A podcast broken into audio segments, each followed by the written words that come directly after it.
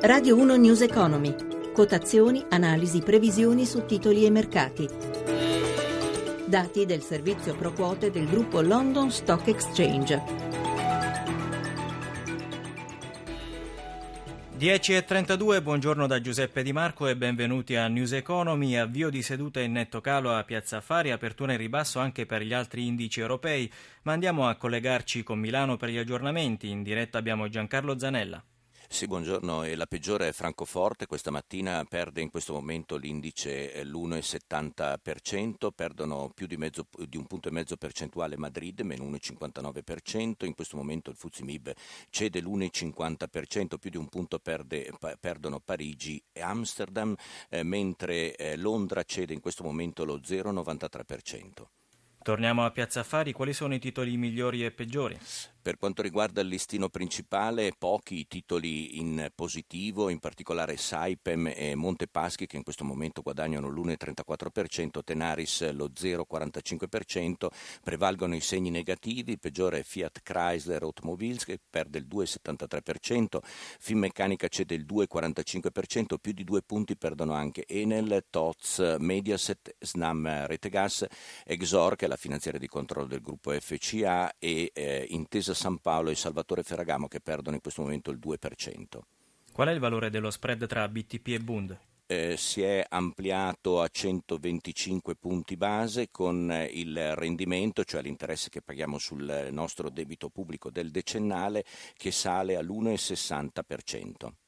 Passiamo al cambio euro-dollaro. Per quanto riguarda il cambio, l'euro recupera un po' di terreno nei confronti del dollaro, in questo momento è scambiato con un dollaro 13 cent e 45. E chiudiamo con le quotazioni del petrolio. Petrolio, anche prezzo del petrolio che eh, risale eh, in questo momento per quanto riguarda il Brent, il greggio europeo, è a 57 dollari e 64 centi il barile, mentre il greggio americano sfiora i 52 dollari il barile. Grazie a Giancarlo Zanella dalla redazione di Milano e ora benvenuto a Carlo Aloisio, analista di Unicredit. Sì, buongiorno a voi, buongiorno ai radioascoltatori. Allora, ieri c'è stato un botta e risposta tra il ministro delle finanze greco Varoufakis e il nostro ministro dell'economia Padoan. Varoufakis ha riferito che, secondo alcuni funzionari italiani, anche il nostro paese è a rischio bancarotta. Padoan ha replicato, e lo ha ribadito anche oggi, anche questa mattina, affermando che il nostro debito è sostenibile. Chi ha ragione? Ma, eh, possiamo diciamo, riprendere le parole del ministro che ha anche in Twitter eh, messo fuori luogo, quindi le dichiarazioni del ministro greco direi che ha molto da guardarsi in casa sua in questa fase abbastanza eh, turbolenta e anche di accordi con, eh, con l'Unione Europea. Credo che eh, per questi aspetti eh, l'Italia sia stata più che monitorata in passato e sia eh, diciamo, in linea anche quello che sono i, i, tassi di interesse che vengono pagati sul nostro debito, lo spread è tornata sicuramente eh, tra i paesi virtuosi grazie, grazie, ai grossi sacrifici fatti in questi ultimi anni e ancora eh, ce ne saranno da fare riforme d'altro, quindi direi che è decisamente fuori luogo e eh, meglio pensare al, ognuno al proprio paese in questo, in questo senso, soprattutto dalla Grecia che ci aspettiamo dopodomani a un primo appuntamento con l'Eurogruppo per vedere di risol- provare a risolvere qualcuno dei suoi problemi. Bene, passiamo alle domande degli ascoltatori. Sentiamo. Sono Angelo, eh, provincia di Pavia. Indico i seguenti titoli: Eni, Enel, Snam e CERN. Quali di questi titoli in prospettiva si avvantaggeranno dal calo del prezzo del petrolio greggio e quali ne saranno penalizzati? Grazie. Prego. Eh, allora, se ho capito bene quali saranno penalizzati e quali avvantaggiati dal, dal calo del petrolio. Sì. È la domanda. Ecco. Allora, diciamo in questo senso, eh, sicuramente sono quattro eh, titoli del, del, settore energia, tutte utilities, eh, direi le più importanti del, eh, nel nostro panorama e che anche hanno una loro prerogativa di pagare degli ottimi dividendi ai, ai propri azionisti, eh, quindi direi assolutamente eh, interessante per questo aspetto.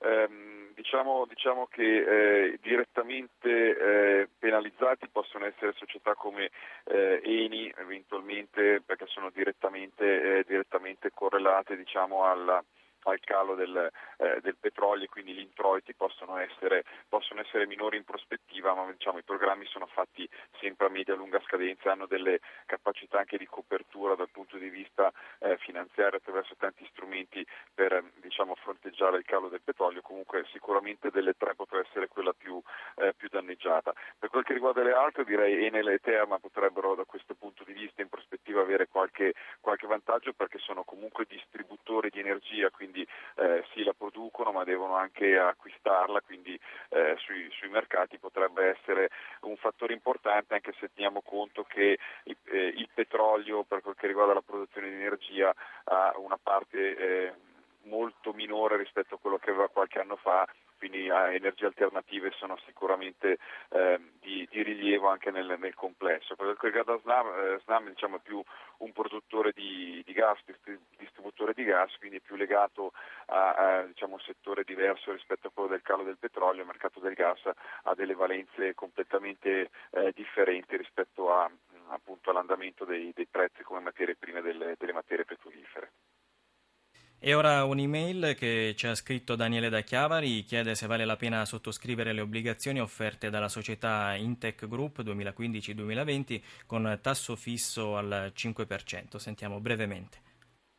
Sì, eh, la sottoscrizione di obbligazioni va sempre eh, posta in relazione al fatto di eh, mettersi nella logica di diventare creditori della società, quindi si prestano dei soldi alla società che remunerano interesse 5% rispetto al 2020, sicuramente un interesse più alto rispetto a quello che sono i tassi di mercato, però la società non ha rating e altre, altre strutture. Quello che consiglio sicuramente sul sito internet o sui siti preposti, dato che questa obbligazione è offerta sul motto di, di Borsa Italiana, quindi anche nel sito di Borsa, leggersi il prospetto informativo di quali sono le finalità di questo, di questo bond, eh, qualcosa ho letto prima, sono finalizzate a una riduzione del debito e un allungamento eh, dello stesso rispetto ad obbligazioni che sono in circolazione ora, che sono oggetto di concambio. Quindi eh, vado ad approfondire questo aspetto che è la cosa più importante, se è soddisfatto delle risposte che troverà sul prospetto informativo potrà eh, sottoscrivere le, le obbligazioni.